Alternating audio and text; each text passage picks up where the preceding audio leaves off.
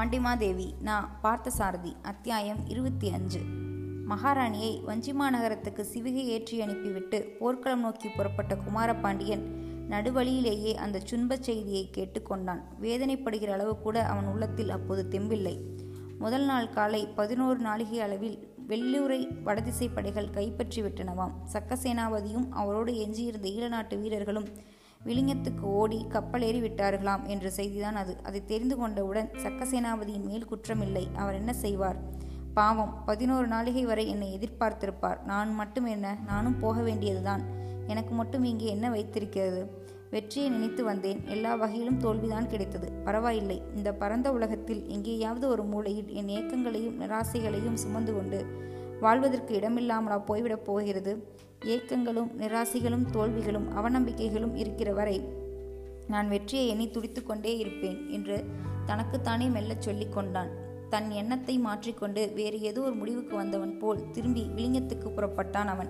சோர்வும் துயரமும் தன் மனதிலிருந்து நீங்கி தோல்விகளை மறந்து போக வேண்டுமானால் அப்படி மறக்கச் செய்வதற்குரிய ஏற்ற பரிபூர்ணமான உல்லாச நினைவு ஒன்று அப்போது அவனுக்கு தேவைப்பட்டது. முழுமையும் செழுமையும் நிறைந்த அந்த உல்லாசம் தனக்கு கிடைக்க முடியும் என்றே அவனுக்கு தோன்றியது. கண்களை மெல்ல மூடி மனதில் இருந்த மற்ற எண்ணங்களை குப்பைகளை எல்லாம் ஒதுக்கி எறிந்து நினைவை ஒருமைப்படுத்தி எதையோ நினைக்க முயன்றான் அவன். அடுத்த கணமே அந்த முயற்சிக்கு வெற்றி கிடைத்தது. கொவ்வை செவ்வாய் அதில் குமிழ் சிரிப்புமான மண்ணுலகத்து சூதுவாதுகள் பதியாத மதிவதனம் ஒன்று குமாரபாண்டியனின் உருவெளி தோற்றத்தில் தெரிந்தது. காலம் காலமாய் வளர்ந்தோடும் நாட்களின் சுழற்சியை கணக்கிட்டு கொண்டு உங்களுக்காகவே தேய்ந்து ஓய்ந்து போய்க் கொண்டிருக்கிறேன். நீங்கள் எப்போது வந்து என் தவத்துக்கு வெற்றியை கொடுக்கப் போகிறீர்கள்? என்று அந்த அழகு முகத்தின் பவள இதழ்கள் திறந்து தன் காதலியை மெல்ல வினவுவது போல் ஒரு உணர்ச்சி பிரமை அவனுக்கு ஏற்பட்டது. மின்னலில் ஒளியெடுத்து முதல் முகில்தனில் குழல் தொடுத்து என்று அந்த மகா சௌந்தரியத்தை வியந்து அதனால் தூண்டப்பெற்று தான் முன்பு பாடிய கவிதையை அவன் முணுமுணுத்தான். இவ்வாறாக விளிங்கத்துக்கு செல்லும் போது அவன் நடந்து செல்லவில்லை. மதிர்வதினி என்னும் இனிய நினைவுகளை தென்றல் காற்றின் அலைகளாக்கி தன் உணர்வுகளை மிதக்கச் செய்து விரைந்தான். அந்த விரைவில் அவன் மனம் தாங்கிக் கொண்டிருந்த நினைவும் கனவும் உணர்வும் எல்லாம் ஒன்றே ஒன்றுதான். அதுதான் மதிவதனி என்னும் எழில். குமாரபாண்டியன் விளிங்கத்தை அடையும் போது இரவு நீண்டு வளர்ந்திருந்தது. விளிங்கத்து அரச மாளிகைக்கு போய் அங்கிருந்து குதிரைக்கார கிழவனை எழுப்பி அவனிடம் இருந்த வளம்புரி சங்கை பெற்றுக்கொண்டு துறைமுகத்துக்கு சென்றான் அவன். ஆள் நடமாட்டம் குறைந்திருந்த அந்த இரவு நேரத்தில் தன்னை இன்னாரென்று எவரும் அடையாளம் கண்டுகொள்ள விடாமல் ஒதுங்கி தயங்கி நடந்தான் அவன். தென்பாண்டி நாட்டின் வளமும் பெருமையும் மிக்க ஒரே துறைமுகப்பட்டினமாக மேற்கு கடற்கரையில் இலங்கும் அந்த நகரம் இன்னும் இரண்டொரு நாட்களில் வடதிசை அரசர்களின் ஆதிக்கத்துக்கு உட்பட்டுவிடும். அதன் பின் எங்கு நோக்கினும் சோழர் புலிக்கொடி பறக்கும். அதற்கப்புறம் சிறிது காலத்தில் அவ்வழகிய துறைமுக நகரம் ஒரு காலத்தில் பாண்டியர்களுக்கு சொந்தமாக இருந்தது என்று பழங்கதை பேசுவதோடு நின்று போகும் என்று இப்படியெல்லாம் நினைத்தபோது குமாரபாண்டியனுக்கு மனம் கொதிக்கத்தான் செய்தது. துயரத்தோடு நடந்து போய் புறப்படுவதற்கு தயாராக இருந்த யவன கப்பலில் ஏறினான் அவன். இல்லா இருந்தாலும் அவன் ஏறுவதை கப்பலின் தளத்திலிருந்து பார்த்துவிட்ட மிகாமன் ஓடி வந்து ஏறக்கூடாதென்னு விழிகளை உருட்டி கோபத்தோடு பார்த்து பயமுறுத்தினான். அவன் தடுப்பதன் குறிப்பை புரிந்து கொண்ட குமாரபாண்டியன் மெல்லச் சிரித்து கொண்டே தன்னை இரண்டு முன் கைகளையும் அழகு செய்து இலங்கு விலை மதிப்பற்ற பொற்கடங்களை கலற்றி இந்தா இதை வைத்துக்கொள். என்னை கப்பலில் பயணம் செய்ய விடு என்று சொல்லிக் கொடுத்தான். அவற்றை வாங்கி கொண்டதும் கண்கள் வியப்பால் விரிய குமாரபாண்டியனை பார்த்தான் அந்த மிகாமன். மரியாதையோடு விலகி நின்று ஏறிக்கொள்ள வழிவிட்டு வணங்கினான். குமாரபாண்டியன் கப்பலில் ஏறி அதிகம் ஒளி பரவாத ஓரிடம் தேடி தளத்தில் உட்கார்ந்து கொண்டான். அங்கிருந்து பார்க்கும்போது அந்த இருளில் வெளிங்கும் துறைமுகமும் அதற்கு அப்பால் பன்னெடுந்தொலைவு இரவால் மூண்டிருக்கும் தென்பாண்டி நாடும் தன்னை கைவிட்டு நீங்கி எங்கோ விலகி அனுப்புவது போல் அவனுக்கு ஒரு ஏக்கம் உண்டாயிற்று. அந்த ஏக்கம் சில சொற்களால் உருப்பெற்றது. நிராசையை சொற்களாக்கி கப்பலில் உள்ள மற்றவர்கள் காதில் விழுந்து விடாதபடி மெல்ல தனக்குள் முணுமுணுத்தான் அவன். திருமுடியும் அரியணையும் பெருவீர திருவாளும் நினைப்பொழிய கருத்தறிய தென்பாண்டி நிலம் மறந்து கருணைமிகு தாய் மறந்து சிறு தெரிவை மதிவதனை சிரிப்பினுக்கு செயல் தோற்று நினைவடைந்து பெருமனது பிடித்துழுக பிடித்துழுக்கப் போகிறேன் போகிறேன்.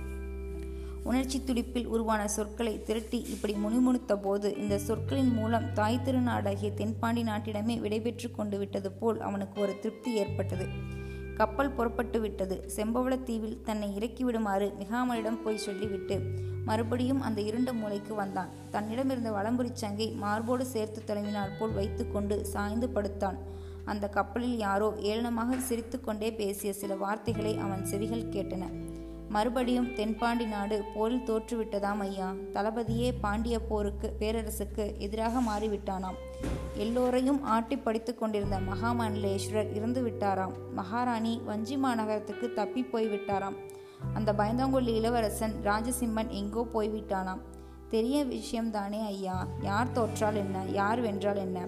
நம்முடைய கப்பல் விளிங்கத்துக்கு வந்து போவது நிற்கப் போவதில்லை. பேச்சை விடுங்கள் என்று மிகாமன் அலட்சியமாக பலிதளித்ததையும் இருளில் முழங்கி படுத்திருந்த குமாரபாண்டியன் கேட்டான். அந்த சொற்கள் சுளீர் சுளீர் என்று தன் நெஞ்சில் அறிவது போல் இருந்தது அவனுக்கு.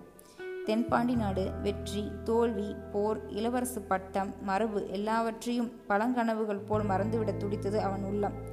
மறக்கத்தான் போகிறேன். நாளைக்கு தீவில் இறங்கி அந்த வெண்முகத்து பற்களின் சிரிப்பை பார்த்த பின் எல்லாவற்றையும் மறந்து புதிய வாழ்க்கையை தொடங்கத்தான் போகிறேன் என்று வற்புறுத்தி நினைத்து கொண்டு மனசாந்தி பெற்று உறங்கினான் அவன். உறக்கம் என்றால் தானாக உண்டாக்கி கொண்ட உறக்கம்தான் அது. அந்த போலி உறக்கத்திலும் நினைவுகளின் மூட்டத்திலுமாக கப்பலின் இரவு பயணத்தை கழித்து விட்டான் குமாரபாண்டியன். விடிந்ததும் ஐயா எழுந்திரு. இதோ செம்பவளத்தீவு வந்து விட்டது என்று மிகாமன் வந்து எழுப்பினான். கப்பல் செம்பவளத்தீவின் கரையோரமாக நிறுத்தப்பட்டிருந்தது. மிகாமனும் மற்றவர்களும் தன் முகத்தை பார்த்து விடாமல் மேலாடையால் தலையை போர்த்தியது போல் முக்காடிட்டு கொண்டு கப்பலிலிருந்து இறங்கினான் குமாரபாண்டியன். அவன் உள்ளம் இன்பக் கிளர்ச்சி கொண்டு பொங்கியது. அவலக்கவலைகளற்று வெற்றி தோல்விகள் இல்லாத ஒரு புதிய போக பூமியை மிதித்து கொண்டு நிற்பது போல் அவன் பாதங்கள் உணர்ந்தன. கவலையற்று பொங்கும் உற்சாகத்துடன் வளைமுறி சங்கின் உதுவாயை இதழ்களில் வைத்து முழங்கினான் அவன். நீராடி எழுந்த கன்னிகை போல் வைகரியின் வளர்ச்சியில் அந்த தீவின் அழகு பன்மடங்கு சோபித்தது. அந்த தீவின் கடைவீதி திருப்பத்தில் நின்று கொண்டு கப்பல் வந்து நிற்பதையும் அதிலிருந்து ஒருவர் இறங்குவதையும் பார்த்தவாறு இருந்தால் ஒரு இளம்பெண் குமார பாண்டியனின் அச்சங்கொலி அந்த பெண்ணின் செவிகளில் அமுதமாக பாய்ந்தது. அந்த ஒளியை கேட்ட மறுகணமே அவள் பேதை பருவத்து சிறுமி போல் உற்சாகத்தோடு கடற்கரையை நோக்கி ஓடலானாள். அந்த பெண்ணின் ஓட்டம் காட்டில் தன் போக்கில் ஓடும் புள்ளிமானை நினைவுபடுத்தியது. அவள் அவனை நெருங்கிவிட்டாள். சங்கநாதம் செய்து கொண்டு மணல் தடலில் நின்ற குமாரபாண்டியன் அவளை கண்டதும் மதிவதனி என்று கூவினான். அந்த கூவலில் தான் ஊழி ஊழியாக தேங்கி நின்று சுமந்து போனது போன்ற அன்பு துடிப்பின் தோணி எத்தனை உருக்கமாக ஒலிக்கிறது. அவள் வந்து அவன் எதிரே நின்று பார்த்தாள். பார்த்து கொண்டே இருந்தாள். முழுமதியின் கரை துடைத்தார் போன்ற முகத்தில் மலர்ந்து அகன்ற கயல்விழிகளால் அவனை பருகிவிடுவது போல் நோக்கிய நோக்கம் பெயரவே இல்லை. கல்பகோடி காலம் பிரிந்து நின்ற விரக்க பாதத்தில் நலிந்து அன்பு தாகத்தால் வாடிய காதலி போல் அவள் கண்கள் காட்சியளித்தன. மதிவதனி நான் வந்துவிட்டேன். இனி உன்னை பிரிந்து போக மாட்டேன். அன்றொரு நாள் நீ என் உயிரை காப்பாற்றினாய். உன்னை காப்பாற்றுவதற்கு இன்று நான் வந்திருக்கிறேன் என்று கூறியவாறே அவள் அருகில் நெருங்கி அவளை தழுவிக்கொண்டாள் குமாரபாண்டியன். அன்பும் பெருக்கில் பேச பேசச் செயலாமல் வாய்மூடி நின்ற மதிவதனி என் தவம் வெற்றி பெற்று விட்டது என்று மெல்ல வாய் திறந்து நாக்குளரச் சொன்னாள். வா போகலாம். நம்முடைய வாழ்க்கை இனி இந்த தீவின் எல்லைக்குள் ஆரம்பமாகிறது என்று அவளை தழுவி அணைத்தவாறே நடந்தான் குமாரபாண்டியன். அவளோடு அப்படி நடந்தபோது அன்பையும் இன்பத்தையும் அனுபவித்து சுதந்திரமான எளிமையுடன் காதல் வாழ்வு வாழ்வதற்காகவே ஒரு புதிய பிறவி எடுப்பது எடுத்திருப்பது போல் குமாரபாண்டியனுக்கு தோன்றியது. கடல் அலைகளும் இளஞாயிற்றின் மாணிக்கச் செங்கதிர்களும் காற்றும் வானமும் பூமியும் அந்த காதலர்கள் காதலர்களுக்கு நல்வருவு கூறுவன போல் அதிர் அரி அதி அற்புதமானதொரு சூழ்நிலை அன்று காலையில் அந்த தீவில் நிலவியது. எல்லா இன்பமும் துய்த்து பல்லூலி காலம் வாழட்டும் என்று அந்த காதல்களை வாழ்த்திவிட்டு வஞ்சி மாநகருக்கு செல்வோம் நாம். மகாராணி வானமன் மாதேவியை பார்க்க வேண்டும் அல்லவா? தென்பாண்டி நாட்டை வடதிசை மன்னர் மன்னர்கள் கைப்பற்றிய பின் சோழ பேரரசர் பேரரசுக்குட்பட்ட நிலமாகிவிட்டது அது. தளபதியும் கடற்கால் மாறனாரும் கழக கூட்டத்தை கலைத்துவிட்டு எங்கோ ஓடிப்போய் விட்டார்கள் இந்த நிகழ்ச்சிகள் எல்லாம் நடந்து முடிந்து ஆறு திங்கட்காலம் கழித்து விட்டது சேந்தனும் குழல்வாய் மொழியும் அன்புமயமான இல்லற வாழ்க்கை முன் சிறையில் நடத்தி வருகிறார்கள். காந்தலூர் மணியம்பலத்தில் சோழ அரசின் ஆட்சிக்குட்பட்ட அதங்கோட்டாசிரியரும் பவளைக்கணிவாயரும் எப்போதும் போல் தமிழ் பணி புரிந்து வருகிறார்கள். அதங்கோட்டாசிரியர் விலாசினிக்கு திருமணம் முடிப்பதற்காக தக்க மணமகனை தேடிக்கொண்டிருக்கிறார் தென்பாண்டி நாடு பழைய அமைதியும் வளமும் பெற்று செழிப்பாக இருக்கிறது. இவ்வளவும் தெரிந்த பின் இனி வஞ்சி மாநகரத்துக்கு போனால் நம்முடைய உள்ளத்தை உருகும் உண்மை ஒன்றை தெரிந்து கொள்ள நேர்கிறது. வஞ்சி மாநகரத்தின் கீழ்ப்பால் ஊர்ப்புறத்தில் குணவாயிற் கோட்டம் என்னும் தவப்பள்ளி ஒன்று நெடுங்காலமாக இருந்து வருகிறது. தூய தோற்றமும் அருளொளி திகழும் முகமும் கொண்ட துறவியர் பலர் அக்கோட்டத்தில் வசித்து வருகின்றனர்.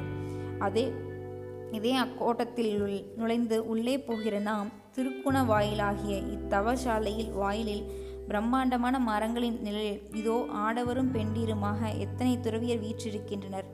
பாருங்கள் மரங்கள் அடர்ந்த இம்முன்பகுதியை கடந்து உள்ளே செல்வோம். அதோ தாமரைப்பூ வடிவாக அமைந்த ஒரு பெரிய பளிங்கு மேடை. அதன் மேல் அமர்ந்திருக்கும் மூதாட்டியை நன்றாக உற்று பார்த்தால் இன்னாரென்று தெரிந்து கொள்ளலாம். நன்றாக கூர்ந்து பாருங்கள். ஆம் மகாராணி வானமன் மாதேவி அங்கு தவக்கோலம் பூண்டு வீற்றிருக்கிறார். வேறொரு இளம் பெண்ணும் தவக்கோலத்தில் அவர் அருகே இருந்து பணிவிடை புரிந்து கொண்டிருக்கிறார். சற்று நெருங்கி பார்த்தால் அவளை புவனமோகினி என்று அடையாளம் கொண்டு கொள்ளலாம். மகாராணி விதிகளை விழிகளை மூடி தியானத்தில் ஆழ்ந்திருக்கிறார். அமைதியான இந்த சமயத்தில் அங்கு ஒரு ஆச்சரியம் நிகழ்கிறது. சீரழிந்து உருத்தெரியாத தோற்றம் மாறிப்போய் வல்லாளத்தேவனும் கடற்கால் மாறனாரும் அங்கு ஓடி வருகிறார்கள். தேவி எங்களை மன்னிக்க வேண்டும். எங்களுடைய வெறியால் எத்தனையோ கெடுதல்களை செய்து விட்டோம். மகா பாவிகள் நாங்கள் என்று கதறியவாறே ஓடி வந்து வணங்கினார்கள்.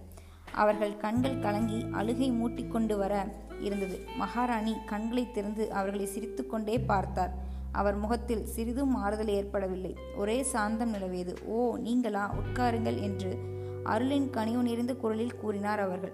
நாங்கள் பாவிகள் கெட்டவர்கள் உங்களுக்கு முன் உட்கார கொஞ்சமும் தகுதியற்றவர்கள். சந்தர்ப்பம் மனிதர்களை பாவிகளாகவும் கெட்டவர்களாகவும் ஆக்கலாம். இனியாவது நல்லதாக இருக்கட்டும். போய் நல்வினையை தொட தேட முயலுங்கள்.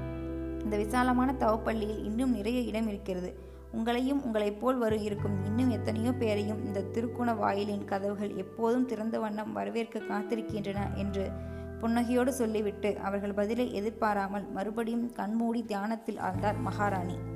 வல்லாளத்தேவனும் கடற்கால் மாறனாரும் அந்த தவக்கோலத்தை வணங்கிவிட்டு அந்த குணவாயிற் கோட்டத்தின் உள்ளே சென்றனர். சில நாளிகைக்கு பின் அவர்களும் தவக்கோலத்தோடு வந்து அமர்ந்தபோது தியானத்தில் ஆழ்ந்திருந்த மகாராணி கண் திறந்து பார்த்தார். அவர் வதனத்தில் அருள் நகை மலர்ந்தது. ஒரு கணம்தான். மறுபடியும் அவர் விழிகள் மூடிக்கொண்டன. அப்போது அந்த பக்கமாக குணவேர் கோட்டத்தை சுற்றி பார்க்க வந்திருந்த வாஞ்சி மாநகரத்து பெருமக்கள் சிலர் கீழ்கண்டவாறு தங்களுக்குள் உரையாடி கொண்டு சென்றது அவர் செவியிலும் விழுந்தது. அதோ பத்ம பளிங்கு மேடையில் அருளொளி திகழ வீற்றிருக்கும் அந்த தவ மூதாட்டி யார் தெரியுமா? யார்? அவர் சேரநாட்டு மன்னன் மகளாய் பிறந்து பாண்டி நாட்டு மன்னன் பராந்தகனுக்கு வாழ்க்கைப்பட்டு பாண்டிமாதேவியாக பெருவாழ்வு வந்தவர். இப்போது தவ்வாழ்வு வாழ்கிறார் இங்கே. இந்த உரையாடலை செவியுற்ற போது துன்பம் நிறைந்த முன்பிறவி ஒன்றை யாரோ நினைவுபடுத்தினார் போலிருந்தது அவருக்கு. அவர் சிரித்து கொண்டார். உலக உயிர் பூக்களின் நந்தவனம். அங்கே துன்பங்கள் எல்லாவற்றையும் பார்த்தும் பார்க்காததும் போல் நடுவாக நடந்து போய்விட வேண்டும் என்று தியானத்துக்கு நடுவே நினைவு கொண்டு மெய்யுணர்வில் மூழ்கினார் அவர். காலம் சுழன்று வளர்ந்து பெருகி கனத்து நீண்டு கொண்டே இருந்தது. முற்றிற்று